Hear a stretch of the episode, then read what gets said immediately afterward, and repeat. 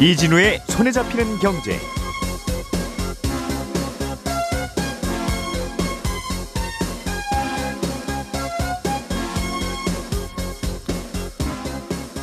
안녕하십니까 이진우입니다. 최근에 물가가 계속 오르고 있고 미국은 기준금리를 빠르게 올리고 있고 그래서 우리나라의 기준금리는 어떻게 될까 이게 어느 때보다 관심이 높은데요. 그 기준금리를 결정하는 한국은행 이창용 한국은행 총재가 금리를 한꺼번에 0.5%포인트를 인상하는 이른바 빅스텝 가능성을 언급했습니다. 한 달 전에 있었던 한은 총재 인사청문회 때와는 입장이 조금 바뀐 건데 이렇게 달라진 배경이 뭔지 좀 알아보겠습니다. 인터넷 은행 K뱅크가 아, 가상화폐 거래소 업비트 투자자들의 투자금을 어, 따로 보관을 안 하고 그 돈으로 대출을 일부 해주고 있다는 보도가 있었습니다. 한편으로는 은행이 대출해주는 게 별 문제가 되나 싶은 생각도 들기는 하지만 또 한편으로는 야 이러면 안 된다 싶은 그런 또 현상이기도 해서 오늘은 이 얘기를 좀 자세하게 들어보겠습니다. 중국의 경제 성적표가 어제 발표됐는데 성적이 꽤 안 좋게 나왔습니다. 이 소식도 간단히 챙겨보겠습니다. 5월 17일 화요일 손에 잡히는 경제 바로 시작합니다. 우리가 알던 사실 그 너머를 날카롭게 들여다봅니다. 평일 아침 7시 5분 김종배의 시선 집중.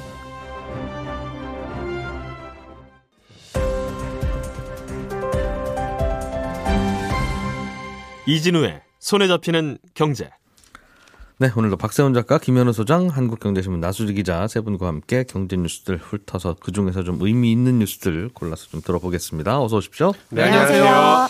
네, 오늘은 나수지 기자님이 가져오신 소식 한국은행 이창용 총재의 발언인데 이분이 추경호 경제부총리하고 만난 자리에서 금리를 생각보다 빨리 올릴 수도 있겠다는 뉘앙스의 이야기를 했어요. 네. 그래서 시장이 깜짝 놀랐다고. 네. 그래서 지금 음. 가장 궁금한 게 한국은행이 금리를 얼마나 많이, 뭐 얼마나 빨리 올릴까잖아요. 그래서 관련해서 어제 이창용 총재의 말이 가장 눈길을 끌었습니다. 요 발언을 그대로 옮기면요. 아직 데이터 등이 불확실한 상황이어서 빅스택 가능성을 완전히 배제할 단계는 아니다. 이렇게 얘기했는데요. 예. 여기서 빅스텝이라고 말한 거는 금리를 0.5%포인트 올리는 걸 얘기합니다. 음. 그러니까 보통 금리를 올릴 때 0.25%포인트 올리는데 요거를 베이비 스텝이라고 하고 예. 0.5%포인트는 빅스텝 그리고 0.75%포인트는 자이언트 스텝 뭐 이렇게 부르는데 예.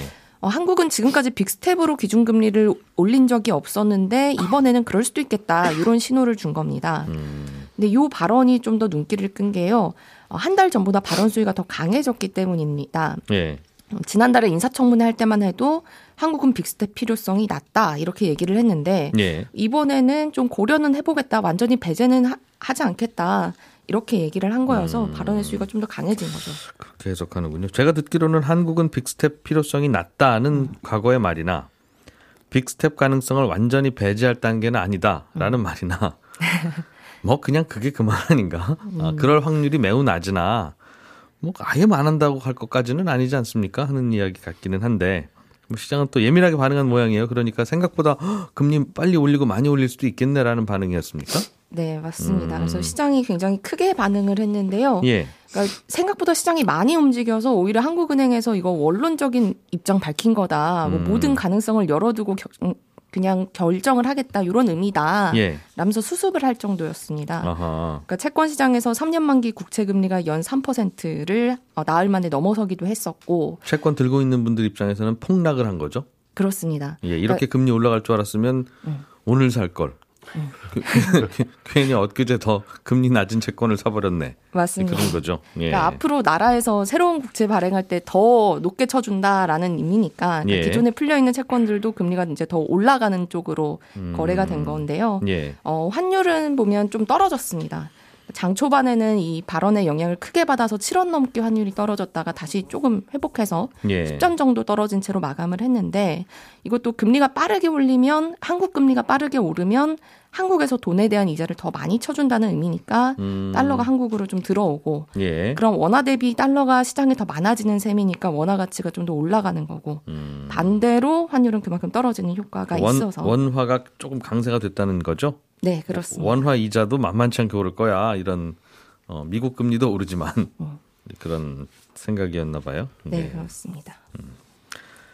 실제로 금리는 어떻게 될까요? 뭐 시장 예상보다 좀 빠르게 그럼 올라간다는 거냐? 지금까지의 예상보다 어, 전망들이 어떻습니까? 시장에서 놀라기는 했는데 놀라는 것에 대해서 우리가 놀랄 만한 충분한 이유가 있어 하는 쪽입니까? 아니면 아유, 좀 오바했나 우리가? 라는 생각입니까? 반응이 어때요?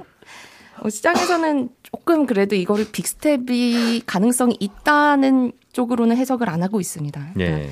시장에선 당장은 아닌데, 그러니까 물가가 많이 오르면 나중에는 밟을 수도 있을 것 같다. 뭐 요 정도로 해석을 하고 있는데요. 왜냐하면 이때 발언 중에 또 하나가 나온 게 5월에 금융통화위원회 상황을 보고 어, 7, 8월의 경제 상황과 물가 변화도 한번 지켜보겠다 이렇게 얘기를 했습니다. 예. 근데 요거를 시장이 어떻게 해석했냐면 일단 다음 주에 열리는 금통위에서는 하던 대로 0.25% 금리 올리고 7, 8월까지도 조금씩 올리다가 만약에 요때까지도 물가가 예상보다 더 많이 오르면 10월, 11월 남은 금통위에서는 이 빅스텝을 밟을 수도 아닐 수도 있겠다. 뭐 이 정도로 해석을 하고 있는 거죠. 예. 어, 그리고 반면에 오히려 빅스텝을 밟을까봐 걱정이다. 이런 얘기도 나오는데요. 그러니까 이날 같은 날에 한국개발연구원에서 그 한국은행 총재 발언과 좀 반대되는 이야기를 내놓은 건데, 음. 어, 빅스텝을 할까봐 걱정이다. 이런 게 그 보고서의 요지였습니다. 그 말은 미국이 금리를 올리는데 또 불구하고 우리는 함부로 따라 올리면 안 된다? 뭐 그런 뜻입니까? 네, 맞습니다. 그러니까 보통은 미국 금리가 한국 금리보다 빠르게 오르면 예. 미국 시, 미국이 돈값을 더 많이 쳐주네 하고 미국으로 돈이 빨려 들어가니까 미국의 금리 인상폭을 보면서 한국도 좀 비슷하게 맞춰야 된다 이렇게 얘기를 했었는데 예. 한국개발연구원은 미국은 신경 쓰지 말고 우리 경제 상황을 더 많이 봐야 된다 이렇게 얘기를 한 겁니다. 근데 이렇게 본 이유는 한국의 경제 체력이 미국보다는 튼튼하지 않다라고 봤기 때문인데요. 그러니까 금리를 올려도 경제가 견딜 수 있어야지 침체에 빠지지 않는데 네. 미국보다 한국은 좀 그런 경제 체력이 약한 것 같으니까 음. 미국 금리는 신경 쓰지 말고 한국의 경제 체력을 보면서 좀 우리는 천천히 올려야 되지 않겠냐 이런 주장을 한 겁니다. 예. 그러니까 그만큼 물가도 빨리 오르는 게 고민이기는 한데 시장에서는 좀 경기 침체에 대한 걱정들을 또 같이 많이 하고 있다라는 의미이기도 합니다. 그러니까 결국 정리하면 어제 발언으로 알 수 있는 거는 한국은행이 금리를 우리가 생각하는 것보다는 더 빨리 올릴 수 있을 것 같다. 하지만 경제 체력이 걱정되니까 좀 야금야금 올리다가 물가가 정말 많이 오르면 하반기에는 크게 올릴 수도 있는 상황이 됐다라는 겁니다. 매일매일 채권 투자하시는 분들이야 금리를 어떻게 올리나 내리나에 대해서 신경을 많이 쓸 텐데 매일매일 주식 투자하는 분들은 매일매일 주가가 관심 있는 것처럼 그런데 긴 시각으로 보면 사실은 주가라고 하는 건 그냥 우리 기업의 경쟁력, 우리 국가의 경쟁력을 따라가잖아요. 그렇죠. 금리도 뭐 우리나라의 경제 상황, 경제 체력을 따라가는 거고 매일매일이야 뭐 좀 바꿀 수도 있겠습니다만. 그러니까 결국은 결국은 뭐 경제 상황에 따라서 금리가 따라가는 거다. 그렇게 보면 그냥 어저께 그냥 소동이었던 것 같긴 하고. 저는 어제 이거 보면서 예. 단순하게 말씀을 드리면 그냥 두 기관이 각자 할 얘기 했다. 그냥 거기 그, 그 정도였던 것 같아요. 그냥 한국은행은 물가 잡는 게 목표니까 예. 물가를 중시해서 저희가 금리를 조금 더 빨리 올릴 수도 있을 것 같습니다라는 원론적인 얘기한 거고 음. KDI는 항상 경기 침체에 대해서 대비해야 되는 기관이다 보니까 음. 금리 빨리 올리면 금- 경기 침체 옵니다. 그러니까 올리지 마십시오. 네. 라는 원론적인 얘기를 한 게 아닌가 음. 하는 생각을 했습니다. 시장은 그 두 이야기를 다 듣고 나니까 두 이야기를 둘 다 안 들은 것과 똑같은 상황이 됐죠. 네. 그런 상황이 됐습니다. 예. 김현우 소장님, 네. 가상자산 거래소는 지금은 뭐 다 그런 건 아닙니다만 정부가 인정해준 곳은 은행들과 계좌가 연결돼 있잖아요. 예, 나. 가상자산에 투자하려면 거기에 돈 보내고 나서 그거와 이제 은행 계좌를 연결시켜서 네. 즉 은행 계좌로 넣었다가 은행 계좌로 뺐다가 이제 이렇게 하는 건데 그렇습니다. 그러면 내가 보낸 모든 돈을 다 코인을 사지 않았으면 돈이 남아 있을 텐데 네. 남아 있는 그 돈을 은행은 어떻게 쓰나? 네. 뭐늘 갖고 있으면 왜 돈을 안 굴려 하는 생각은 들고 네. 그렇다고 어디 쓰면 불안하고 그런 상황일 텐데 어떻게 돼 있어요 이게? 어, 그게 사실 정해진 건 없습니다. 지금 말씀해 주신 것처럼 가상자산 거래소에서 현재 원화 거래를 하려면 은행과의 계약이 필수예요. 네. 그러니까 은행과 계약을 맺지 않아도 거래소 이용은 할 수 있지만 원화로는 이제 바꿀 수가 없는 거죠. 음. 그러니까 사실 뭐 우리나라 사람이면 불편하기 때문에 당연히 은행과 계약을 맺은 거래소와 이용을 거래소를 이용하게 되는데 다섯 그- 개가 지금 그렇게 되어 예, 있죠. 현재 뭐 예. 빗썸 코인원 이건 농협은행, 코빗은 예. 신한은행, 업비트는 K뱅크. 음. 그리고 지난 2월에 이제 고팍스가 전북은행하고 계약을 맺었습니다. 예. 근데 이 실명 계좌를 해준 은행하고 계약을 맺은 거래소에 고객이 돈을 입금하고 거래를 하는 과정을 한번 살펴보면 음. 어, 고객이 해당 은행에서 자기 자신의 이제 실명이 확인된 가상 계좌에 돈을 입금을 합니다. 내 그렇게 입금을 계좌에 하면, 입금하면. 그렇죠. 예. 그럼 인증 절차를 거쳐서 그 돈이 거래소의 법인 계좌로 입금되는 구조예요. 음. 그러니까 사실상 뭐 거래소를 거치지 않고 은행 내에서 개인의 계좌와 거래소 법인 계좌와 왔다 갔다 하는 건데 네. 어, 이렇게 거래소 법인 계좌로 들어간 돈은 특근법상 이 거래소의 고유 재산하고 고객 돈하고 분리해라. 그러니까 회사 돈하고 개인 돈하고 분리해서 보관을 해라 라는 규정은 있습니다. 급하다고 그 돈으로 직원 월급 주지 마라 이런 얘기죠. 그렇습니다. 예. 그렇게 못하도록 은행에서 막고 그걸 딱 분리해 놔라라는 건데 아, K뱅크에서 이 업비트 이용자들이 맡겨둔 법인 계좌 예치금을 대출을 해줬다라는 거예요. 일반 예금처럼. 그러니까 작년 말 기준 보니까 K뱅크의 예금 잔액이 11조 3천억 원입니다. 네. 그런데 그 중에 업비트 법인 계좌를 통해서 쌓인 예금이 5조 5천억 원이에요. 야, K뱅크는 이 업비트 거래소 연결되는 그 그걸로 구조 때문에 거의 이쪽 이것 때문에 예금 통장이 생기는군요. 고객 그렇습니다. 고객 도 생기고. 네. 음. 그런데 이 당시에 K뱅크의 예대율, 예금 대비 대출의 비율을 보니까 62%. 그러니까 11조 3천억 원의 예금 중에 7조 정도가 대출이 나갔는데 단순 계산으로 11조 3천에서 7천을 7조를 빼면 어 이거 업비트가 맡겨놓은 예금까지 쓴 거 아니야? 한 1조 2천억이 비는 거죠. 그러니까 아. 그 돈까지도 대출에 이용을 해줬다라는 결론이 나오는 겁니다. 그러니까 K뱅크의 손님들 고객들은 크게 나눠 보면 업비트에 거래하러 오신 분과 그게, 그렇지 않은 그룹. 분. 예. 그게 뭐야 난 몰라 하는 분들이 한 그룹인 네. 건데 네. 그게 뭐야 나는 몰라 하는 분들이야 일반 고객이니까 그분들한테 받은 예금으로 대출을 해주든 뭐 채권에 투자하든 그건 은행의 본연의 일인데 그렇습니다. 업비트 고객이 맡긴 돈은 이건 그냥 잘 보관만 하고 있어야지 네. 이걸 막 여기저기 대출하고 구- 돌려고 해도 됩니까 하는 음, 질문인 거죠. 그렇습니다. 그러면 그래도 되냐? 네. 법적으로 문제는 없습니다. 결론적으로. 그러니까 개인이든 법인이든 은행에 예금을 하면 지금 말씀해 주신 것처럼 은행은 그 예금 잔액을 기준으로 대출을 해주는 건 당연한 일이에요. 네. 근데 특근법상에서도 거래소가 맡긴 돈을 거래소의 자산과 고객의 자산을 분리해 놔라라는 규정만 있지 예. 그 돈을 어떻게 관리를 해라 너희들이 쓰지 말아라 묶어놔라 뭐 이런 규정은 없습니다. 음. 그러니까 은행 입장에서 보면 그저 수많은 법인 예금 회사 돈 중에 하나였을 뿐이에요. 아. 들어온 예금이니까 당연히 그걸 기준으로 대출을 해줄 수 있는 거고요. 예. 그러니까 사실 이게 K뱅크가 해서는 안 될 짓을 하는 건 아닌데 그렇다면 음. 이제 다른 은행들 농협이나 신한은 돈을 따로 안전하게 보관을 하고 있냐 예. 별도 계정을 만들어서 보관을 하고 있다고는 하는데 크게 보면 실제로 그런 건지 아닌지 좀 애매한 부분이 있어요. 이게 무슨 뜻이냐면 K뱅크는 전체 예금 잔액 11조 정도 되는 돈 중에 이 절반 한 5조 5천억 원이 업비트도 예금이라고 했잖아요. 예. 그런데 다른 은행이 조금 사정이 다릅니다. 작년 말 기준 농협을 보면 농협은 전체 예금 잔액이 287조 원이에요. 네. 근데 여기에 빗썸과 코인원이 맡긴 예금을 합쳐도 1조 7천억 원. 네. 그러니까 전체 예금 중에 0.59% 정도밖에 안 됩니다. 음흠. 신한은행의 예금 잔액은 326조나 되는데 코빗이 여기에 맡긴 돈은 707억 원이에요. 0.2%죠. 그러니까 신한은행과 농협은행이 예대율 99%, 저희는 예금 받은 것 중에 99%는 다 대출해 줬습니다. 라고 하더라도 나머지 1% 안에 들어오는 돈입니다. 아, 그러니까 그 거래소 손님들한테 받은 돈 여기 들고 있는 거예요. 네. 라고 얘기해도 어, 돈 충분히 그러네. 있네. 아, 돈에 꼬리표가 없으니까. 그렇습니다. 돈에 뭐 이름이 안 써 있으니까 그러다 보니까 뭐 별도로 보관합니다라고 하더라도 그런가 보다 할 수 있는 거고 또 어떻게 보면 그거 먼저 빼줬습니다라고 볼 수도 있는 거고요. 전체 어차피 돈- 섞어서 관리한다. 네. 그러니까 별도로 실제 뭐 어디 국채를 사들이거나 이런 식으로 뭐 신탁에 맡겨놓는 건 아니니까요. 그러니까 현재는 또 예대율 기준이 올해 7월까지는 105%까지는 이제 규제 비율 이내이기 때문에 사실상 아무런 문제가 없습니다. 아, 그런데 이제 어떻게 보면 규모가 작은 K뱅크 입장에서 좀 억울한 일일 수도 있겠지만 금융 소비자 보호 차원에선 거래소 이용하는 사람들이 돈 모두 빼갈 경우에 이제 거래소 네. 뱅크런이죠. 예. 그러면 K뱅크는 돈을 빼줘야 되는데 너희들 그 돈이 없지 않느냐라고 했을 때 사실은 대응이 불가능한 건 사실입니다. 아, 그러니까 보통 은행들은 어이 은행이 갑자기 뱅크런이 나서 네. 그럴 일이야 있겠습니까? 있더라도 5천만 원까지는 나라에서 다 나눠줍니다. 네. 하는 거가 있어서 그렇게 운영되는데 그렇습니다. 음, 이 거래소 거래소에서 이제 사람들이 돈을 빼가는 경우. 그건 뭐 거래소에 어떤 사고가 났다 그러면 그건 일시에 박을 수도 있죠. 은행만큼 튼튼하지는 않으니까 거래소가. 그렇죠. 예. 그런데 그럴 경우에 이제 이 K뱅크가 빼줄 돈이 없다라는 거죠. 그리고 아. 지금 말씀해 주신 것처럼 은행에 문제가 생기면 한 개인당 뭐 네. 법인당 5천만 원까지 예금자 보호를 해 주잖아요. 네. 이 법인 계좌도 마찬가지입니다. 그러니까 거래소가 총 다섯 곳이 지금 은행하고 거래를 하고 있는데 예. 한 법인 계좌당 5천만 원이라 지금 잠- 업비 잠깐만요. 예?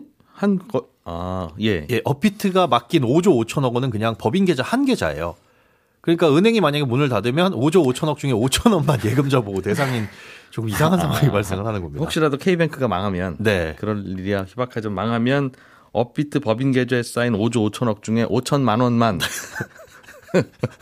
인출 수수료로 끝나지 않을까. 아, 그런 구조다. 예, 그거만 보고가 되다 보니까 이게 이렇게 빼서 대출을 해주는 게 맞느냐. 네. 아예 건드리지 않아야 되는 것 아니냐라는 지적이 나오고 있는 거죠. 음, 그러니까 그 5조 5천억은 그대로 갖고 있어야 되는 거 아니냐. 네. K뱅크가 흔들려도 불안해지고 그렇죠. 5천만 원 가지고 그 수많은 고객이 찢어 나눠 가져야 되니까. 그렇습니다. 그리고 거래소가 흔들려도 불안해지고요. 뱅크런이 나올 수 있, 거래소 런이 나올 수 있으니까. 네, 거래소론이 나올 수 있죠. 이거는 그냥 에이 설마 은행 고객들이 돈 찾으러 한꺼번에 오시겠어요?라는 식으로 보통 다른 은행처럼 은행 운영돼서는 안 된다는 네. 주장이군요. 예. 일리가 있는데 네. 그렇다고 은행 예금 받은 거에 그럼 절반이 넘는 이 돈을 그냥 그렇죠. 갖고만 있으라는 거예요? 네. 라고 또 K뱅크가 물으면 사실 참 K뱅크 입장에서는 그렇습니다. 그렇겠네요. 예. 규제에서 법에서 어긋난 것도 아니지만. 듣고 나니까 네. 우리가 주식 투자할 때 그럼 증권사에 돈 보내잖아요. 네네. 그리고 나면 내가 그 주식을 다 그 돈으로 주식을 다 사는 게 아니면 남는 돈이 있을 텐데. 네, 짜투리 돈도 있죠. 이거는 이제 코인 거래소에서 코인 사고 남은 돈 오늘의 이슈가 됐던 그 돈이랑 똑같은데 그 돈은 어떻게 보관돼 있습니까? 증권 거래일 때는? 증권사 같은 곳에 맡긴 돈은 한국증권금융으로 들어가게 돼 있습니다. 혹은 신탁 쪽에 맡기게 되는데 지금은 현재 다 한국증권금융이라는 회사로 들어가는데 이거는 이제 나라에서 운영하는 것이라 네. 망할 가능성은 없습니다. 음. 그리고 증권사가 망하더라도 그러니까 이 증권금융이 은행의 역할을 하는 거죠. 어, 증권사가 망하더라도 맡긴 돈은 사실상 100% 보호를 받을 수가 있는 건데 네. 다만 다만 이 증권금융으로 돈이 들어가지 않은 경우에는 5천만 원까지 예금자 보호가 됩니다. 이게 무슨 뜻이냐면 예를 들어서 A라는 증권사에 제가 1억을 넣고 주식 거래를 하려고 했는데 네. 그 1억은 이 A 증권사에서 한국 증권금융으로 다 보내야 됩니다. 음. 근데 무슨 일인지 뭐 중간에 빼돌렸는지 어쨌든지 간에 한 2천만 원은 빈 상태에서 8천만 원만 한국 증권금융으로 들어갔다. 증권사가 뭘 일부러 잘못했든 어떻게든. 그렇죠. 그 예. 상태에서 이제 증권사가 망했다. 음. 그러면 증권금융에 들어가 있는 8천만 원은 다 돌려주고 네. 못 받은 2천만 원은 예금자 보호가 적용이 돼서 돌려줍니다. 개인별로 그렇습니다. 코인 거래보다 훨씬 안전하네요, 이건. 안전합니다. 음, 똑같은 음, 구조인 것 같기는 한데. 맞습니다. 그런데 이제 코인 관련된 법에서는 이런 안전장치가 마련이 되어 있지 않다라는 거죠. 네. 그리고 선불 충전금, 뭐 네이버 페이라든가 이런 식으로 돈을 우리가 뭐. 미리 충전해 놓고 쓰는 업체들이 있잖아요. 카카오페이, 쿠페이 뭐 이런 등등. 그렇습니다. 예. 그런데 이게 아직까지는 법이 아니라 가이드라인 수준이기는 하지만 고객이 맡긴 돈이 있으면 이걸 신탁 상품에 가입을 해라 혹은 보증보험을 가입해라 이렇게 해서 신탁 상품에 가입을 하면 그 돈은 국공채나 우체국 예금 같이 아주 안전한 안전자산에만 넣어놔라 그리고 음. 다른 예금과 분리를 해라 이렇게 되어 있어요. 그러니까 이렇게 넣어둔 신탁 상품은 신탁법에 따라서 은행에서 예금하고는 별도로 분리해서 보관을 하거든요. 음. 이걸로는 뭐 대출을 해주거나 하는 재원으로 쓸 수가 없습니다. 그러니까 은행이 망해도 다 돌려주는데. 그렇습니다. 그건 이제 별도 주머니에 있는데 문제는 네이버페이의 네이버, 예. 카카오페이의 카카오, 쿠페이의 쿠팡이 고객한테 받아, 받은 그 돈 다 이렇게. 안전하게 보관하고 있는지는 잘 모르겠다. 그거는 모를 일입니다. 음, 하여간 안전하게 보관하라고 우리는 말은 해놨다. 네. 그런 상황이죠. 하여튼 나중에 그 회사도 어려워지면 그 돈 다 있나 이게 또 확인하고 다녀야 되는데 참. 알겠습니다. 박 작가님, 네, 음, 중국 경제도 우리가 걱정을 많이 해야 돼요. 그렇습니다. 음, 상황이 좀 안 좋은가 봅니다. 어제 4월 경제 지표들이 발표가 됐는데요. 여기서 숫자 하나하나를 다 말씀드리는 건 어려울 것 같고 요약을 하면 생산, 소비, 투자 모두 다 성적이 많이 안 좋게 나왔습니다. 얼마나 안 좋게 나왔냐면 그 2년 전에 코로나 사태 처음 발발했을 때 그때 네. 다 같이 깜짝 놀라면서 경제 지표가 훅 떨어졌었거든요. 다들 아무데도 안 나가니까. 네. 예. 지금 그 정도 수준까지 떨어진 걸로 나왔습니다. 3월 말에 상하이를 봉쇄한 충격이 본격적으로 반영된 게 이제 4월이라서 그런 건데 네. 중국 정부가 가장 중요한 민생 척도로 여기는 게 실업률이거든요. 예. 이 실업률이 6%대로 급등을 했습니다. 이게 관리 목표가 5.5%인데 그걸 훨씬 뛰어넘은 숫자가 나온 겁니다. 그러니까 이런 상황을 계속 끌고 갈 수는 없을 것 같다. 네. 아무리 방역이 중요해도 네. 그런 분위기가 조성되기에 충분한 경제 지표가 나왔다는 거죠. 그렇습니다. 음. 그래서 다음 달부터는 상하이 봉쇄를 푼다는 것 같은데 그럼 좀 나아지냐? 상하이 봉쇄가 해제가 된다고 해도 공장 운영이 당장 봉쇄 이전 수준으로 돌아가는 게 아니라서 이거 회복하는 데까지는 최소 수개월이 걸릴 거라는 전망이 나오고 있습니다. 그리고 베이징 같은 경우도 이달 초부터 뭐 서비스업 중요한 것들은 좀 사실상 중단이 되고 있어서 내수가 위축될 가능성이 굉장히 높습니다. 이 얘기를 정확하면 상반기 내에 중국 경제가 회복세로 돌아가는 건 쉽지가 않다 이런 뜻이고 우리로서는 굉장히 안 좋은 뉴스이기도 합니다. 그렇군요. 알겠습니다. 뭐 봉쇄를 좀 풀면 경제는 나아질 텐데. 네. 그럼 이제 방역에서 문제가 생길 수도 있고 네. 또그 나라는 뭔가 문제가 생기면 피해자가 뭐, 뭐 단위가 다르잖아요. 음. 그래서 걱정인데 참. 미국에서 요즘 friend-shoring이라고 하는 걸 추진 중이다 이런 뉴스가 있던데 그렇습니다. 미국은 알고 네. friend-shoring은 모르겠어요. friend는 아시잖아요. friend는 친구. 그렇습니다. offshoring이라는 단어가 있잖아요. 예. 기업들이 인건비 같은 비용을 줄이려고 업무의 일부를 해외로 이전하는 거. 요거 offshoring이라고 합니다. 예. reshoring은 그 나갔던 기업들, 비용 절감을 이유로 해외에 나갔던 기업들이 자국으로 다시 돌아오는 거. 음. 요게 reshoring. friend-shoring은 미국이 자기랑 동맹 맺은 국가들끼리 공급망을 구축하는 거. 요걸 아. friend-shoring이라고 합니다. 미국으로 치면 중국으로 가는 건 offshoring. 네, 에이 중국 싫어하고 다시 되돌아오는 건 리쇼어링. 그렇습니다. 다시 되돌아오면 인건비가 부담되니까 멕시코쯤에서 그냥 차리는 게 어때? 그렇습니다. 이게 friend-shoring. 그렇습니다. 쉽게 말하면 깐부끼리 뭉쳐보자는 건데 코로나19 사태랑 러시아 사태 그리고 중국 도시 봉쇄 겪으면서 공급망 위기 겪어보니까 야 이거 이래선 안 되겠다. 음. 무슨 일 터졌을 때 그래도 친한 국가들끼리는 우린 깐부잖아. 라면서 서로 도울 수 있을 거다. 라고 보는 거죠. 그래서 이렇게 추진을 하고 있다라는 건데 이렇게 하면 크게 두 가지가 문제가 될 수가 있습니다. 하나는 상품 가격이 오를 겁니다. 미국이 추, 추구하는 이 깐부끼리 정책은 중국을 배제하는 거라서 예. 중국의 저렴한 인건비를 포기를 하면 그만큼 생산 비용이 늘어날 거고요. 늘어난 비용은 소비자 가격이 반영이 될 겁니다. 멕시코에서 만들어도 중국보다는 비쌀 거다. 그렇습니다. 두 번째, 외국으로 나갔던 기업들이 국내에 돌아오면 일자리가 늘어나는 효과가 생깁니다.